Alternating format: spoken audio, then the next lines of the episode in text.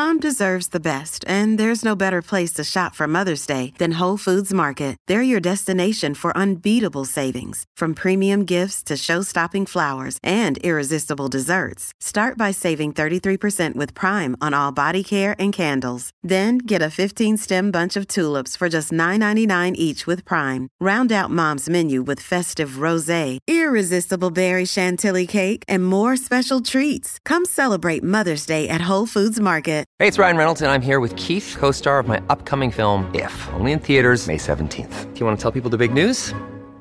All right, I'll do it. Sign up now and you'll get unlimited for $15 a month and six months of Paramount Plus Essential Plan on us. Mintmobile.com slash switch. Upfront payment of $45 equivalent to $15 per month. Unlimited over 40 gigabytes per month. Face lower speeds. Videos at 480p. Active Mint customers by 531.24 get six months of Paramount Plus Essential Plan. Auto renews after six months. Offer ends May 31st, 2024. Separate Paramount Plus registration required. Terms and conditions apply if rated PG. Hello, everybody. This is Marshall Poe. I'm the editor of the New Books Network. NBN listeners like to read books and buy them. So we thought we'd tell you that right now, our friends at Princeton University Press are having a remarkable site wide sale. You can get 50% off books, including ebooks and audiobooks, with the code 50, F I F T Y, at checkout until May 31. You can save some real money on Princeton University Press books. I encourage you to go there and check it out. Welcome to the New Books Network. Hello, everybody. It's New Books Network Anthropology, and welcome to our latest podcast. I'm your host, Yadong Li, a PhD student in anthropology at Tulane University. Family kinship and marriage are classic themes in anthropology. From Lewis Henry Morgan to Bronislaw Malinowski, from David Schneider to Janet Carsten, anthropologists have worked untiringly to explore the typology, function, and changing forms of marriage and kinship system over time. And among all the themes, polygamous marriage has always attracted anthropologists' attention. Uh, basically, anthropologists want to know how polygamy works, how the participants of this kind of marriage system think about it and practice it. And the new book we will discuss today is the latest anthropological exploration of polygamous marriage, based on ethnographic fieldwork in a Mormon fundamentalist polygamous community. Through a fascinating case study, this book tells us something essential about being human. And today, I'm very excited to talk with the author of this book, William Jankowiak. Welcome to New Books in Anthropology, Professor Jankowiak. Yes, I'm glad to be here.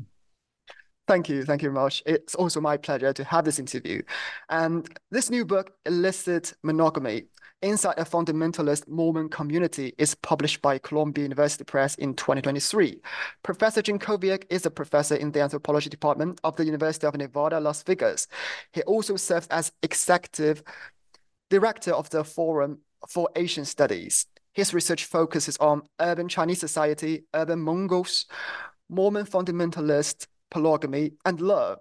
He is the author of several great books, including Sex, Death and Hierarchy in a Chinese City, an anthropological account.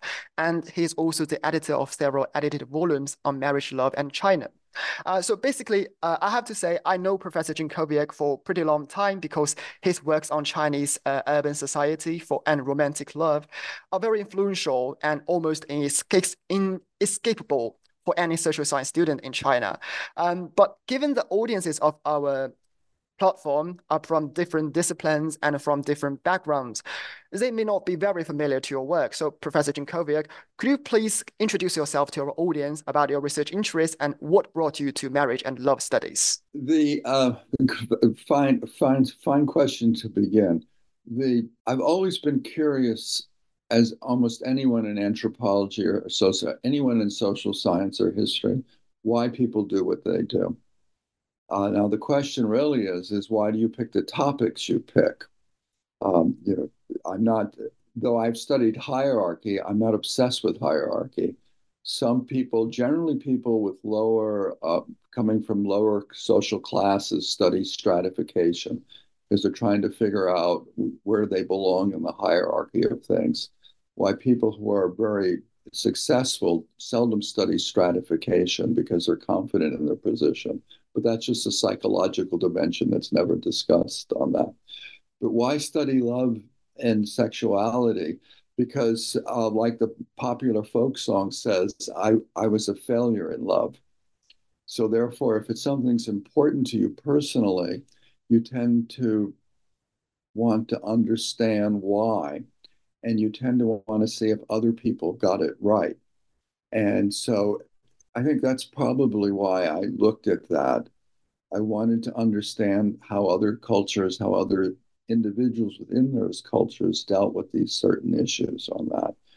But also, there was another larger issue, and that has to do with, with a philosophy. I thought focusing on the emotionality, the existential reflections, gave us better insight into a population than just focusing on the institutions. That is, their position in society, their status and roles, classic British social anthropology, uh, and classic Malinowski functionalism in a way. I think all that's neat. I think everybody looks at that. I think it's important to do that. But what interested me was really the probing of the liminality, how people confronted competing values, how they integrated these values between the self and, and wanting to merge into something bigger than the self. Yeah, super yeah, I think it's super convincing and it makes totally sense because it's a combination of, you know, personal interest and academic interest. And let's talk about the topic of this book. Um, polygamy, I think, is a very interesting phenomena in human society. But specifically, I want to know what prompted you to do this specific project about polygamy and the tendency toward monogamy in a fundamentalist Mormon community. Well, after I completed uh, two and a half years research in the 80s on China and finally wrote up the, the Chinese material, I was exhausted on China. And generally, what people do is you recycle a lot of your information until the creative juices come back, your curiosity comes back. So I decided to take a break from China in the 90s and I was looking for a new project. And I got introduced to the polygamous community, which I thought a lot of work had been done. But then I discovered nobody had written anything on it at all. They were a an outlaw community. It was a felony in Utah, but not in Arizona or Montana or Mexico. But these were all underground communities.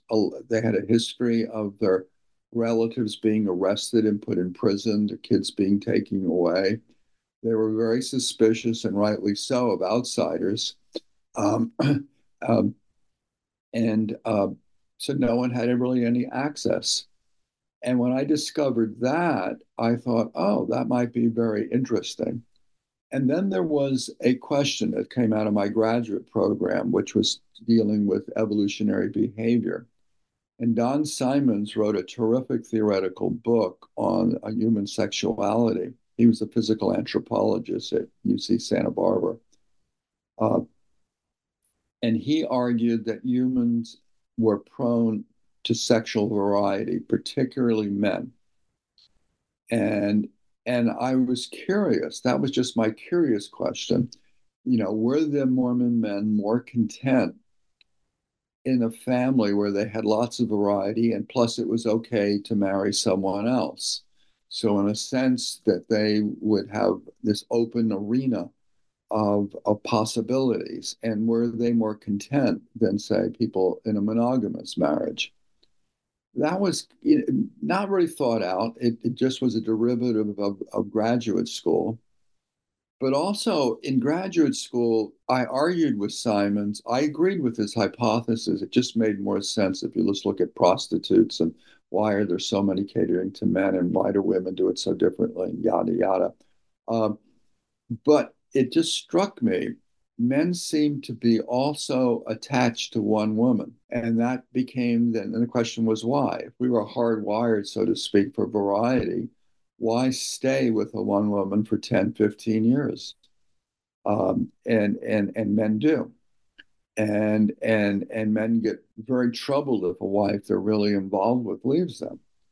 That it didn't seem that evolutionary theory could explain that. So that was part of all of it. I just was how did people actually live in this family system and it's interesting i got invited in by and of course classic example of marginal people these were not the, the, the elite of the community were the most suspicious had the most to lose And they were just wonderful people. And the people who talked most vividly about life in the community were the women. There's an old saw in anthropology that says women can only talk to women and men can talk to men, but that's simply not true. Women who've done research in patriarchal societies find the men talk to them. Uh, they don't look at them as an insider, they look at them kind of as a confidant outsider. And the same thing goes in this case. And what the women constantly were talking about was the lack of love. I found it very easy to talk to women, but not to men, which really again surprised me. And of course, I, I had some male friends, and I was really rooting uh, for their lifestyle. I thought this would be great if this could work. And so when I found one failure after another, I thought, well, no, bad exception, outlier, outlier. And I remember to this day with friends that I've been with two and a half years, and I was sitting in the back of the car and I gave them my conclusion. And I says, Do you know anybody in this community that has a happy marriage?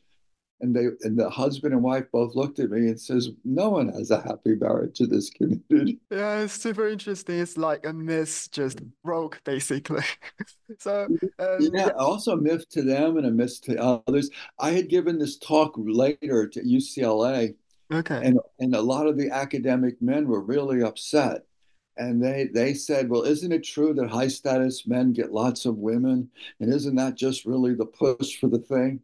And I looked at them and I said, every time I give this cause talk, the people who are most upset with the findings are academic professors. Yeah, definitely. Because in anthropology, we see so many classic works, such as, you know, from Margaret Mead, from, um, you know, the, about the so-called primitive societies, basically they depict a picture about very harmonious marriage and basically the imagined marriage. So i can understand why they are why they were upset basically. So let's talk about this academic part. So as we know marriage and kinship are very important uh, topics in our discipline. So what from your perspective, why is understanding marriage system, especially monogamy and uh, polygamy, is crucial for anthropologists and broader social sciences?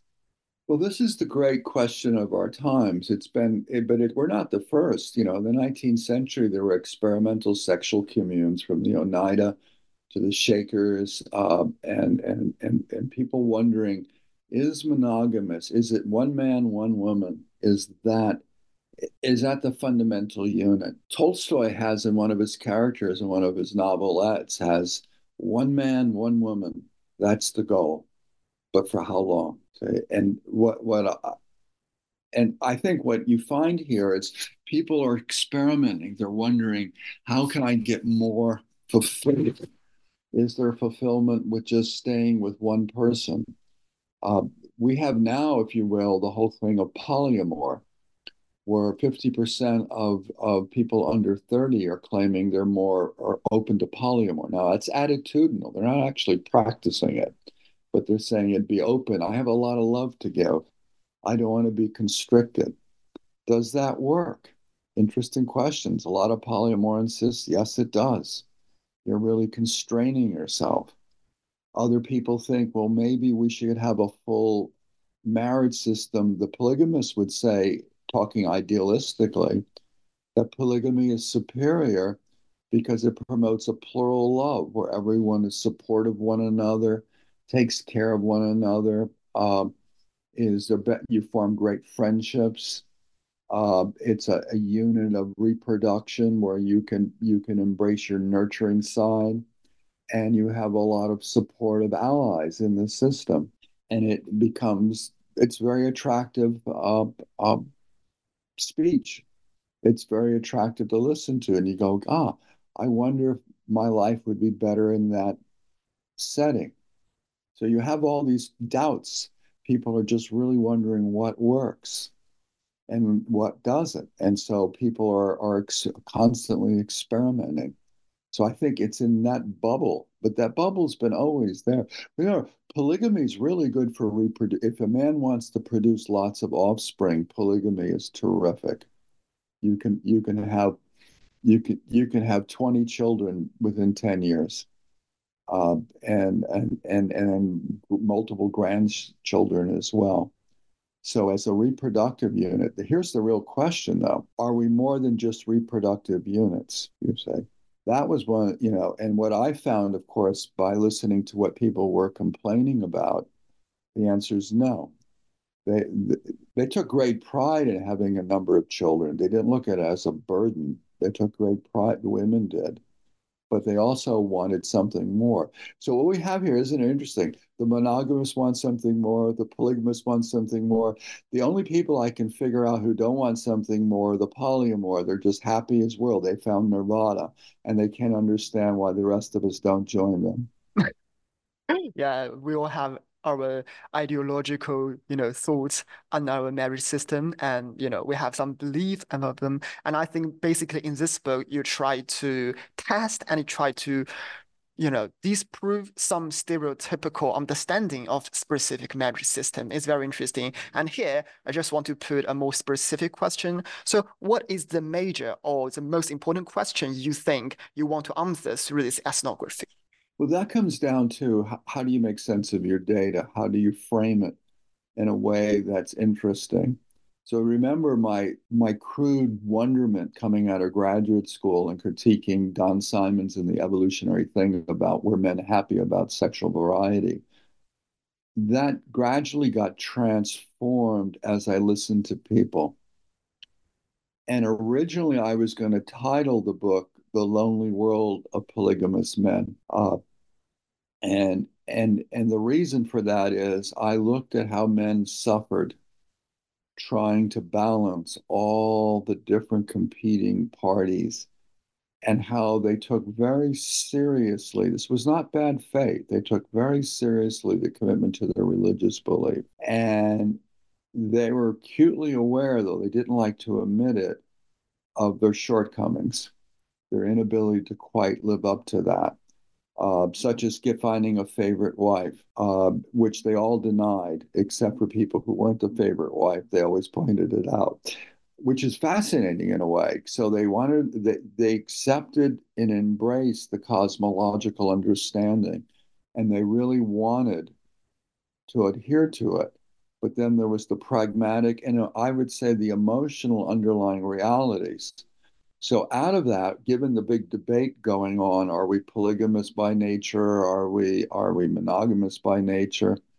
Uh, um, at this time too, there was a wonderful book called The Myth of Monogamy by David Bra- uh, Barash, who is now retired, but he was an evolutionary psychologist at the University of Washington. And he makes an argument, he even got on NBC Morning News to talk about it with his wife, that if you look around mammals and birds and humans as a species, now individuals can be, they can make an ethical commitment and sustain it. But as a species, human beings are not sexually monogamous. We're constantly going out. It's very easy. You have to work. Notice the use of the word work. There has to be effort in sustaining sexual commitment to your primary partner. You're always tempted it's very easy to cross over and go, oh my God, what did I do? Okay. It, it, it, so it's a cognitive decision to be sexually monogamous, one that always needs to be reinforced. Um, but then it's kind of the interesting question to me are we as a species emotionally monogamous? Can you really love two people at the same time? And that gets into really deep philosophical grounds now, particularly remember the polyamor running around, and most of all the undergraduates all think they can love many people, which, by the way, is a sidebar, I think is a euphemism saying I want to have sex with lots of people, but that's very crude to say that. So to say I have a lot of, imagine if someone says, I'm really sexy, I have a lot of sex to give to a lot of people. They'd go, what a jerk crude, but isn't it nice to say I have a lot of love to give? It, it becomes a nice cultural account, a rationalization for something else that might be more base than people are willing to admit. Okay, that's a little sidebar. So back back to the question on that, I then started looking at emotional monogamy. And I realized we as a species are emotionally monogamous. Now you can have we have a paradox then. We're not sexually monogamous, but we're emotionally monogamous. Remember my little funny story about academic men being upset about the findings? Because because they really want to have sexual variety, but they don't want to abandon their wife who they're deeply in love with. Okay. And therefore, therefore, isn't it much better to say we're polygamous by nature? Therefore, what I want is just part of the human nature. I'm not a deviant. But you know, that's a whole other little little issue here, which is kind of like chuckle, if you will. But the real dilemma is how do you balance these two impulses that are really at odds with one another? Now, the society comes in and gives you certain rules and norms, and it fits for some, but it doesn't fit for all. So when the what about those it doesn't quite fit? They're struggling. Thank you, thank you. I think basically you make this very interesting, very, you know, innovative distinction between sex and love. And love basically is um, more emotional, more emotion. And there are two topics which are quite interrelated, interconnected, but they are still very different. And you know, as you show in your book, you emphasize the impulse to form a you know um, dyadic love. I just want to know practically how do you make this distinction? How do you make this you know essential difference between sex and love? Because in practice they are more often interconnected right? Yeah. Levi-Strauss when he wrote his only little ethnographic travel account noticed in the amazon that the typical thing was not to have sex in the evening but the morning. And he noticed that couples would go into the woods because sex uh, in every culture in the world is always invisible. It's always private when they came out, he noticed some couples, the men and women came out on different paths separately and went their own way. Others, though, came out together, and he made an inference that after being satiated, they still wanted to be together. The people who did not have deep feelings after being satiated went their own way until the desire came back again. So the question is, how would you recognize the polygamist? Well, we're all speaking English. So you have to listen to when people complain about not having enough time with their husband. And it's not time to have sex, it's time just to be with them, to associate with them.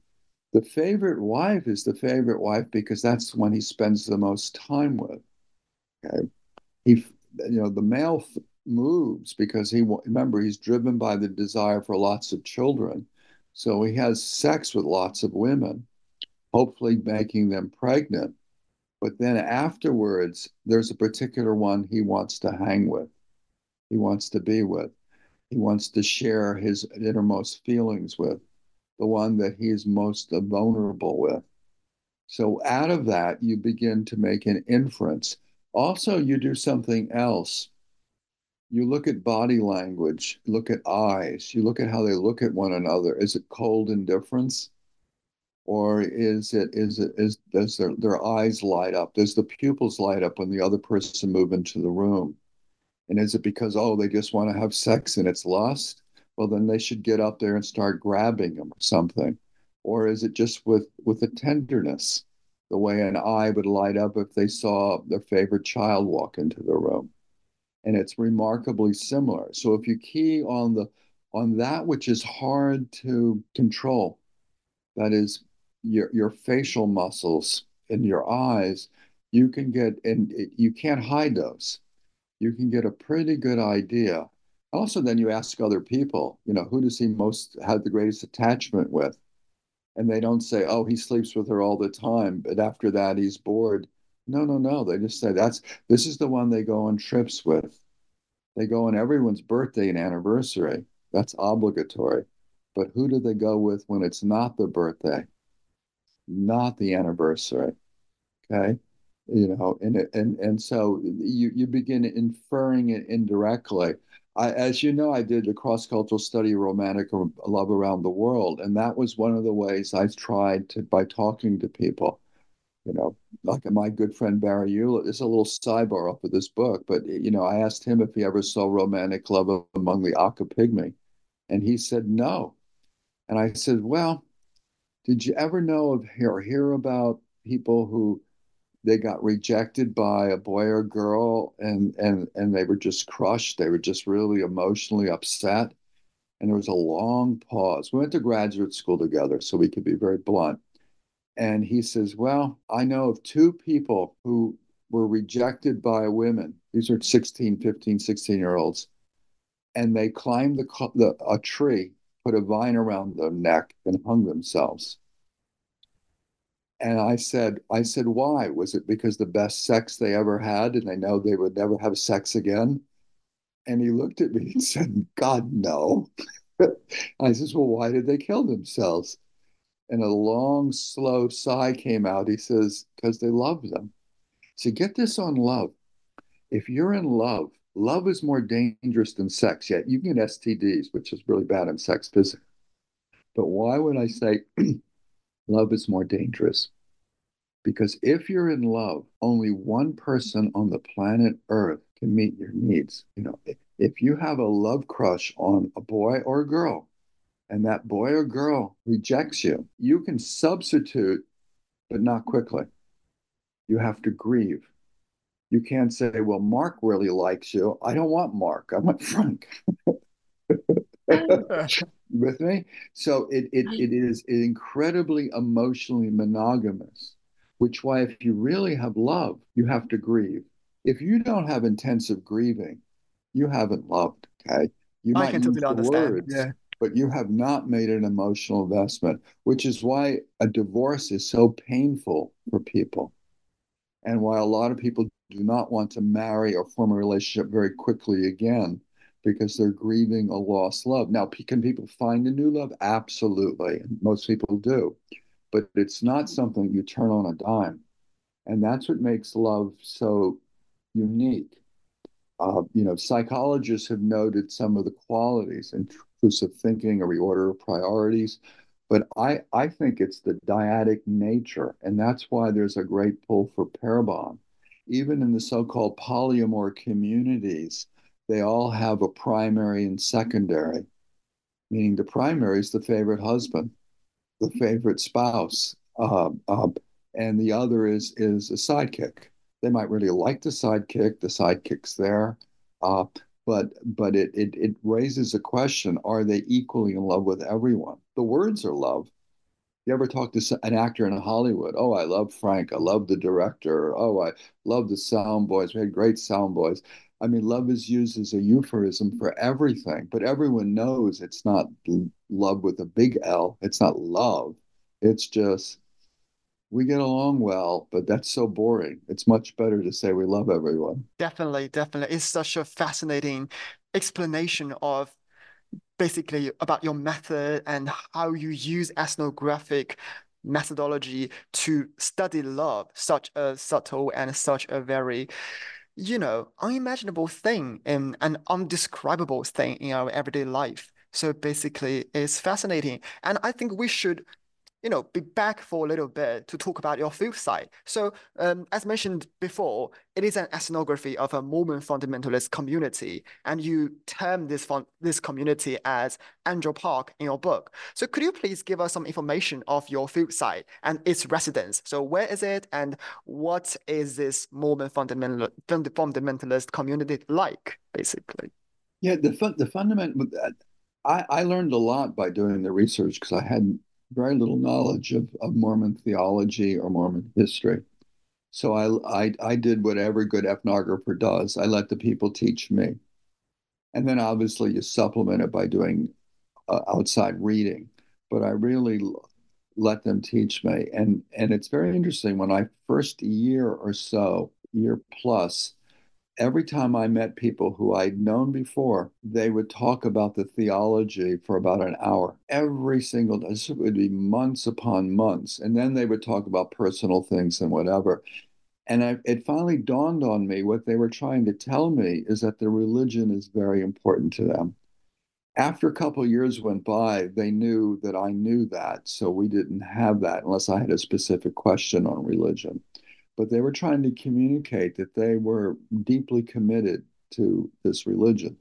And the religion obviously starts in the 19th century as part of the Church of Latter day Saints when Joseph Smith has a vision that God is a polygamist and that he that that they need to live God's family on earth in preparation for the next life. So it's it's very this world, other world orientated. And this was in when Utah was a territory, which was a giant territory, including today would be like five states or so. Uh, and it was during the Civil War that this became known. And so the American government did nothing, but then it was communicated to the leadership if they didn't change this, the army, now that the war was over, was planning to invade the territory. And in a pragma, you know, it all becomes either had a vision or it was a pragmatic response. You take your choice on history here about what the motive was. But whatever happened, the prophet, the leader of the church, had a vision that polygamy would take place in the next life, but they shouldn't practice it in this life. And out of that vision, there were several people who disagreed. They thought that was a betrayal of Joseph Smith's philosophy and religious worldview. They were very small. There's probably only about 25,000 people who practice Mormon uh, polygamy in the United States, Canada, and Mexico. Uh, and and so it's not huge. It's a really small uh, small group. Uh, and they broke away and went underground underground because it was against the law in all states to to call bigamy that is married to more than one person at the same time so they were able to get around this by having spiritual marriages which means that you married the first wife legally but all other subsequent wives were wives married in the church recognized in the community but by law they were not really married because they never had a legal marriage. So you couldn't get them on polygamy, polygamy, bigamy, excuse me.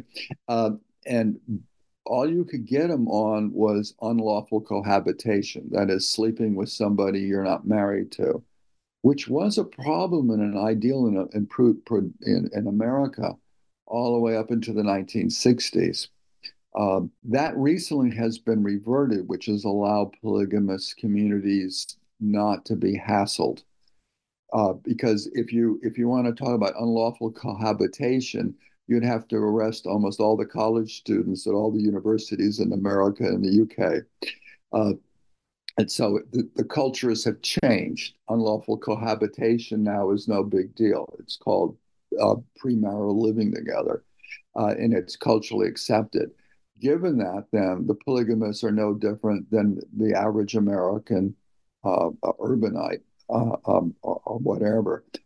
So that's allowed them breathing room. So um, the states where polygamy is most prevalent in Utah and Arizona and Montana, the attorney generals have come out saying they're not going to prosecute them unless that's underage marriage, that is marrying people under 18, and or or sexual abuse, that is they find out there's sibling abuse or, or abusing children. But barring those two things, which apply also to mainstream culture, they are going to allow, allow live and let live philosophy. So the communities, for the first time, can breathe. They don't have to worry and deny and hide who they are. And now, out of this split, though, comes an interesting question. I happened to be in a parking lot when a Dutch sociologist got out of the car. He obviously knew nobody. And he started yelling out, I want to talk to somebody who can t- explain to me the true Mormon religion. I want someone to tell me the true Mormon religion. And and it, it was clever. He didn't know anybody, but he really understood because their position is we might have a small group of believers, but we're the true religion. We're the orthodoxy. Okay. Uh, why the Church of Latter day Saint, which really looks down and despises them, they them from the fundamentalist point of view is they lost the vision. They are not the true Mormons. We are the true Mormons. So it comes the old religious position which religion's better so they have an antagonistic relationship between the two but the fundamentalists believe they are really the upholders of joseph smith's vision formed in the mid 19th century and so let's get deeper uh, into your book. So first of all, let's talk about the rule of the father in the family. Uh, basically, in our imagination, polygamous family is understood as a form of marriage system operating around the father, around the male. In chapter three, you show us that there is actually an interplay between the theological ideal type um, and also the social realities around the rule of the father in Angel Park and in other polygamous communities. So basically, in reality, the images of the Father are various rather than you know unified, and people's you know attitudes can be ambivalent. So even so, the glorification of the Father is still publicly and broadly accepted. So how can we understand this phenomenon? Yeah, there, there's a thing called what I called father adoration, and the, to be called a patriarch in the community why in mainstream society it's considered a slur. You don't believe in equality. In the fundamentalist community, a patriarch's a positive word.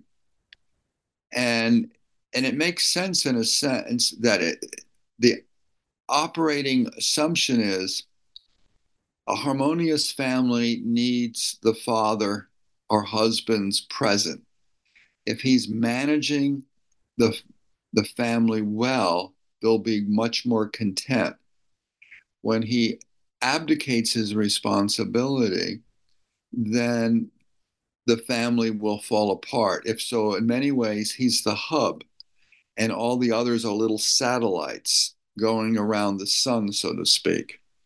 And so there's a great deal of idealization of the father as the important in the family. Now, here comes the mothers try to uphold to the, his children the importance of the father, but he's always distant. I talked to my my good friend Jim Bell, who studied the Taita in a tribal group in Kenya, and he was doing some research on this, and he'd ask young men if they loved his father, and they would say, "Not really, but I really respect him." And I would say the same thing holds for the polygamous. As one polygamist said to me, I have a father, I don't have a daddy. And when he used that distinction, he was really clear. Like in the Chinese, you would say, Baba. Um, the, the Baba, the daddy, is, is a more close, more affectionate relationship. The other is a more formal, detached, based on respect. Uh, and and and, I th- I thought he nailed it. I remember there is a lot of commemoratives about one's father where they have a meeting and they read all the wonderful things. But there's nothing about the mother. But here's the paradox. They don't celebrate Father's Day. Remember, this is American communities. A lot of the culture, it, it, it, permeates them. But they do Mother's Day. On Mother's Day, there's people who have make little flower baskets, and they're packed in the parking lot as adult children and husbands all will buy these big flower fruit baskets uh, and and give them away. But there's none of that for the father. Yet the community has formal rituals formal historical narrative events of commemoration. These are commemorative events honoring the father, but not the mother. So you have at the symbolic level, the father is above the mother. But at the interactive, emotional, felt level, uh, the mother is more important than the father. I remember, if I can share this with your audience, uh, this woman who I knew very, very well, uh, and very open. We had a very open exchange. She got, I asked her about her father. And she says, Oh, my father did this, this, this, and this. And I says, Would you like to have a commemorative? Oh, yes, I would be, it would be wonderful. I said, Did you really, were you close to him? No. But would you like to have a commemorative? Oh, I'd love to have a commemorative about. So you see the shift, emotionally nothing, but the idea of honoring this person because in some ways status of your family was linked to the status of your father in the larger community exactly you say So in many ways, the you know, it, it, if you if you borrow the analogy, would be maybe your status is based on the corporation and the and the and the fame of the corporation. You work in mainstream America. This case, it would be where's the father in its importance in the community, particularly how close he was to becoming a, a leader in the community, which got automatic deference and respect, and they borrowed status or lost status based on the father.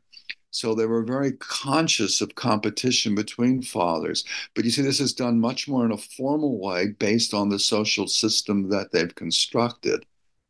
So basically, let's talk about the variety of family organizations models in uh, Angel Park. So despite a unified theologically uh, grounded cosmology on the surface, I think families in Angel Park were organized and managed based on very different modes. In the book, you basically distinguish three predominant management modes among these families. The first is stern authoritarian, the, the second is diffuse or consensus, and the third is indifference. So can you briefly describe the three modes and what makes different families adopt different modes to sustain and develop themselves? Hmm, good, good questions. Yeah, you have to look at this as as a as a as a continuum. You know, these are all little ideal types. What I wanted to do was point out that not everyone was organized under the patriarch authoritarian model. Okay, the the father is central in the two, but one he's open to giving a lot more independence to his wives He's a lot more into listening and responding. This would be the consensus model.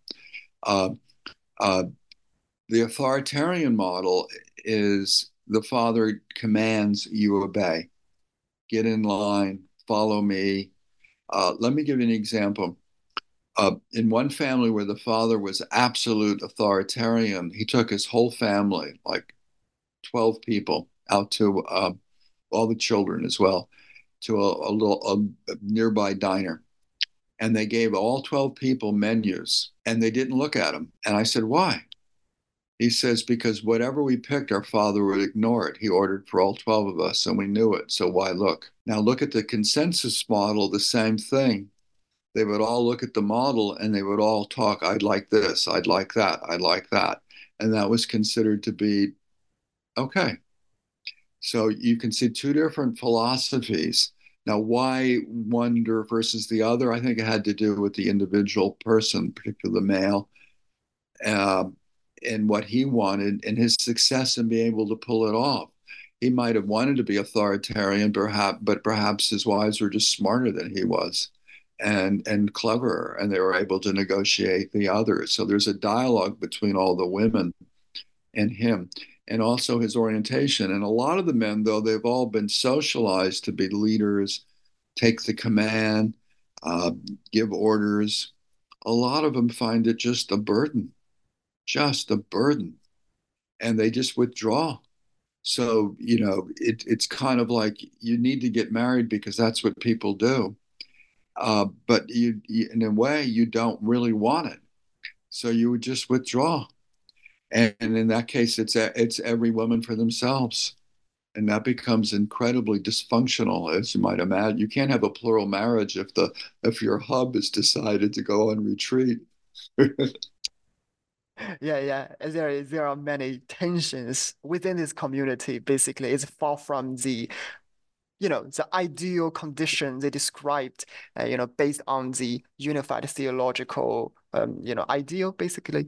Is yeah quite complex. So uh, I think I want to talk about my favorite chapter about naming because uh, you know naming is very important practice in social life, especially in the dynamics of a family. So in the book, you show us that naming practices can reveal the complex politics within the uh, polygamous families. So naming is a salient activity especially in Angel Park. You argue that the female residents in Angel Park maintain continued bonds or strengthen symbolic bonds with their husbands or natal fam or natal family through naming practices. And how do they do it? Yeah, you know, at the time I was interested in evolutionary theory, and there was a I went to a conference, and this person had just looked at monogamous marriages and he was curious about why people got the name and who influenced. Was it more the mother naming? Was it more the father? He was trying to look at, and was, was there a gender preference? Girl, mother's name girls, father's names boys. So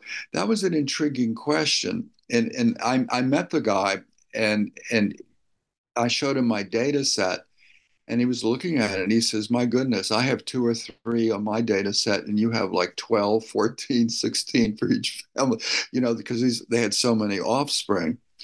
And and and it, and it was out of that. I was just just a curious. It was just curiosity how it would go. I was curious of who named who, and and and I noticed the male was most active in naming, following a patriarchal uh, tendency, if you will, or position, the first wife and her children. And the subsequent wives, he was less active. But then I noticed that if you started looking at the tail end of a woman's reproductive career, where they seemed to be naming the kid, were they naming their family, which was a bias towards their natal family, mom, their mom and dad, or were they naming their husband's natal family? And and and and and that surprised me because it looked like through the notions of symbolization, which is introduced in Father Adoration, we see it returning very tacitly and only really known within the family, that man's family, who is being named to who and what side. And it's communicated not through any formal ritual or announcement. It's just kind of a subtle thing, maybe hinted at by the woman to the man and why she did that. And so through the naming, we really see the evidence again of, of an emotional commitment.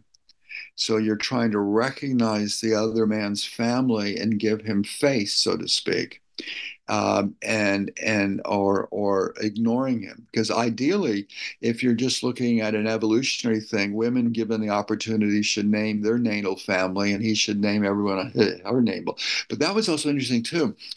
In the favorite wife the man would name children after people on the favorite wife's natal family side. Again giving symbolic evidence of his special endearment to that woman. So you see that the, the web of connectiveness through naming is there if you want to probe it and interpret it. I'm sure to be open to all of this, there could be another way of interpreting this data. But given how I decided the data does support my interpretation, though I'd be the last one in the world to say that's the finite interpretation, I'm sure that data could be looked at a different way as well. Exactly, exactly. And I think naming is such a very significant social practice because it's, like you mentioned, is both pretty ritual but also very emotional. Just think about the moment or a picture that a mom calling her children's name is very it's a very emotional moment. And it it can mm. build uh, it can suddenly build the emotional connection when calling others name you know. So it's super interesting and i really think it is a topic deserving further attention and deserving maybe um, analysis from another perspective. Super interesting. Uh, let's talk about the situations, especially the crisis of Angel Park, Angel Park is facing right now. So in terms of cultural transformation, I think it seems to me, at least, Angel Park suffers no remarkable difficulties because they have a very unified theological uh, ideals and ideology, basically. But demographic realities seemingly present a greater crisis. So men in the community often have a far greater need for mates than there are potential wives available, creating anxiety and a crisis of community survival. So the first question is, the crisis within this community particularly places financial, emotional, and existential pressures on polygamous males. So when the polygamous goal fails, what kind of crisis does males in Angel Park suffer? And how do they seek hope in such a situation? I just want to know how do they, uh, in a word, how do they face this kind of individual crisis? Yeah, good, good question. The every polygamous society is faced with a demographic reality that there's not enough women to meet all the men in the community. If you assume that there's a 50 50 ratio on demography, men are slightly born more, uh, but they die earlier. So it, it overall it comes out 50 50. So you have a problem. If someone has three wives, there has to be uh, three men in the community that don't have eligible wives. So what do you do? There we go to family status. The higher status of your family. Here comes the thing in polygamy. Can you hold on to the, your daughters? Okay. What's critical is holding on to the daughter. The son can go and you can still sustain the community. And therefore, it's an if you can hold on to your daughters, that is have them marry within the, the religion you and then you push out the boys the excessive boys you, by just telling them go out into the wider community and find a wife uh, which seems normal and reasonable but if they do that overwhelmingly women will not join that community who are not raised in that community. So therefore they will live monogamous. They'll have to go that route. The women will refuse to join them or um, and and and and so by not being finding a wife within the community or being um, offered a wife within the community, their options are very restricted. And a lot of the men, when that happens, wind up leaving the church or that religion they were raised in. They might join the Church of Latter day Saint or another church, uh, Catholic, Methodist, or just some other religious group.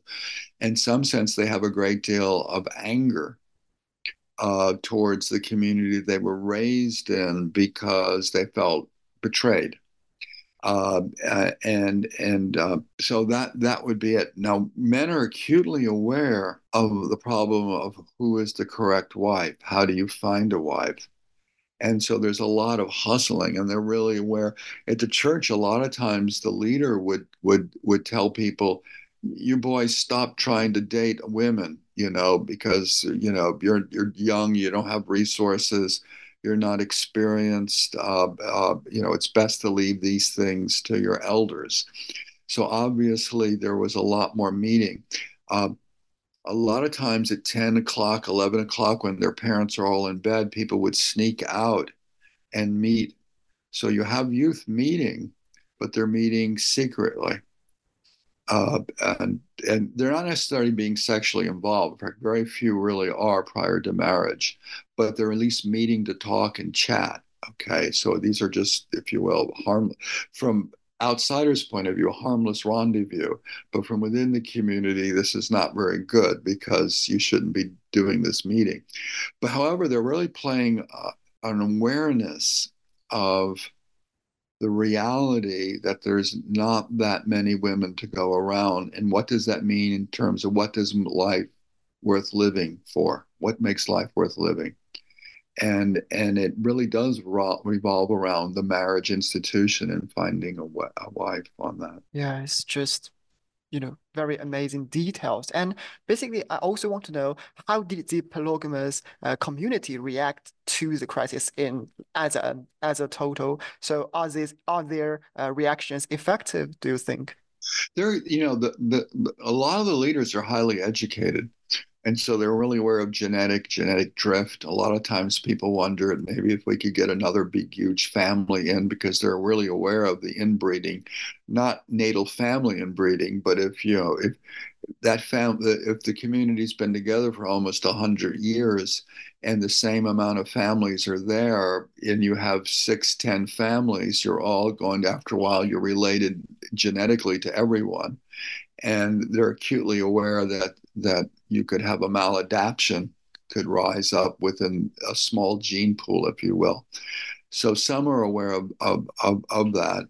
They're also aware of the need to attract more women. Uh, and so the question is, how do you do that? How do you bring it? How do you prosticize?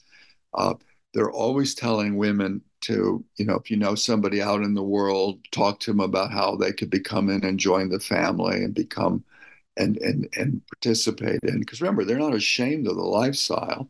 And so and they think they think it's it's a good one. So they think if other people could be introduced to it that that they would uh, they would participate. Uh, and and so these are like the struggles but the real issue is can you hold on to daughters? Now it it i suspect which kept them able to hold on to daughters so long was the fact that the larger society condemned them. And therefore, it became less of a commitment to a family system and more a commitment to identity, to defending a community. As one woman says, I really believe in this and the religion, but polygamy doesn't work for me. I just want to marry to one one man. Okay? So notice this thing I'm committed to the idea, but I can't live it. And I don't want my husband, who I'm deeply involved with, um, to live it. Okay? But now that they're no longer under siege, to leave is not to undermine the community, not to jeopardize the community. Okay? And with that, I think you're going to see a lot more dissipation. Uh, a friend who I visited told me, who's really acute, I, I didn't do any research on this, but so I'll just take his word for it, but he's pretty acute and looking. He said it was his impression that in the community, there was very little placement marriage going on, but a lot of young people, as they would in mainstream society, forming an age mate. That being said, there's still people marrying into polygamous community, but there's also now much greater license for youth to find youth to form a couple within it. So in that sense, you're holding on to your children because they're not leaving the community, but they're no longer going to actively practice polygamy, although they'll give voice to it. I'm open. Again, going back to a, mainstream um, UK Europeans and Americans. I'm open to polyandry. I'm just not going to practice it. Understood. So yeah, it's a really tricky situation, and I'm looking forward to see how this community could react to the current crisis. It's just like human society, because human society in total, uh, we are basically facing very, you know, serious social problems about marriage and love. So yeah. Uh, finally, I think let's go back to the original question, you know, in earlier uh, in earlier discussion. So what do you think? What does this book contribute to our understanding of polygamous family and basically human nature? What do you think is the major contribution? Well, that's good. I, I never though people, Mormon studies is a small little group. It's a real clique, if you will, very closed and and they kind of really write just kind of for themselves in a way. Uh, I'm sure the book has some relevance to that group, but that was not written to that group at all. I was really writing a much larger um, um, academic and non-academic world that would be curious about the nature of love and what it is to be human. So you really asked the right question right off, and, and that's where it is. And the question to me was if a, if people were raised, these are not experimental communes where people are raised monogamously and then say, let's go out in the desert and form a commune and live polygamously. You would have to say they're bringing their so earlier socialization with them and they just couldn't pull it off. Uh, but these are people raised in a poly. The only world they ever knew, the only family system they ever knew was a polygamous family the church that's early socialization from the schools to the that is all promoting the, the, the value and the beauty and the aesthetic pleasure of plural love and, and the ethical commitment that we should have. People would often say at the church meetings that were open for youth that saying, you people think you're going to get one person to yourself, you're not. You know, jealousy's there, but get over it. You need to master your jealousy. Okay, uh, so they they confronted a reality and they spoke it. So the question then is is how successful? How successful would a community where the social organization is bent on promoting plurality, where the cosmology provides a legitimacy to, uh, to plural, plural, plural, plurality, excuse me, people. Uh, how successful was that? And at the end, when I remember when I asked the people, do you anybody know that in a family system that worked? And people said no. Uh, and what they meant by no wasn't that there wasn't satisfactory families, but did anyone really live to this high ideal where the co-wives all love one another, the children from different sibs and half sibs all love one another, and they all they all lived in one giant utopian love element. That they didn't know anyone, but realistically, who who can? To be fairness, that. Uh, um, but nonetheless, they they soldiered on, so to speak, to try to create that. Now, to me, this became now another evidence of the question of emotional monogamy. Could you love more than one person at the same time? And I think that would be the significant step to to an antro and psychological theory. Uh, that it's that it's that if this small little marginal community that's not representative in terms of how everyone in America is living, but I think it's representative at the level of human experience. That given how people are socialized, why are they having so much difficulty living up to something that they've been socialized as babies up? And I think that then speaks to an underlying element of the human condition that we as a species have been more, we have a greater propensity to form a love bond with one person.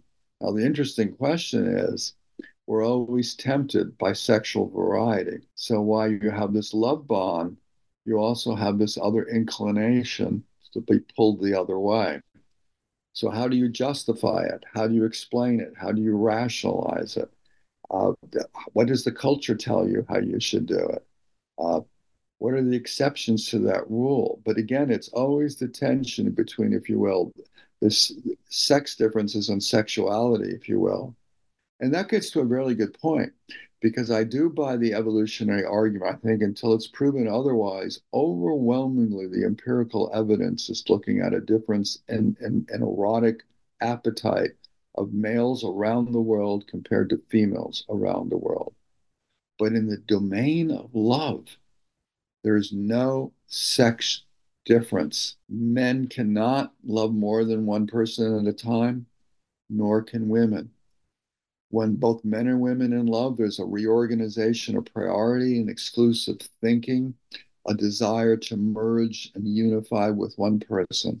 There is very little of any sex difference in the domain of love.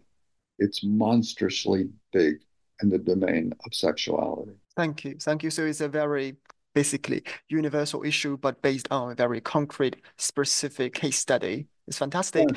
yeah. It's a case study trying to make a larger question. If you want to know where to go here, I think I, I think it would be really good to be able to live in a polyamor community. I exactly. think the only way you would get in would be become somebody's polyamor or you the second or whatever. But then you'd have to have so much skepticism while you participated in that because to date on the polyamor, all we have is really advocates or true believers. We don't really have a skeptical discussion of people. How do they manage the emotionality? How do how you know and and and and and what is the background when a woman has two lovers? What is the social status of the two lovers? Are they both alpha males? I think not. Uh, so, what sure. does a beta male do? Okay, or you know, do you attract an alpha and a beta, or are they both beta and they're they're at the beck and call of the woman, if you want to look at it that way? We don't have any of that analysis. It's just truth claims. But if my research is, has any representative, the things that I discovered in the polygamous community, in the small marginal, you should see evidence. The words will be different, the justification will be different, the cosmology is different, the, the, the cultural account will be different. But the behavior should be remarkably similar. Thank you so much. Thank you so much for this, you know, suggestion and for giving us this research gap. I think maybe some of our audiences will be very interested in doing this project, basically, and I'm looking forward to seeing it. So, as we are approaching the end of the podcast, the final question is: What are you working on now, and what is your plan for your future projects? Oh, good question. I have so many. Um, facing right now, I want to finish up Inner Mongolia and look at Han Mongolian intermarriage.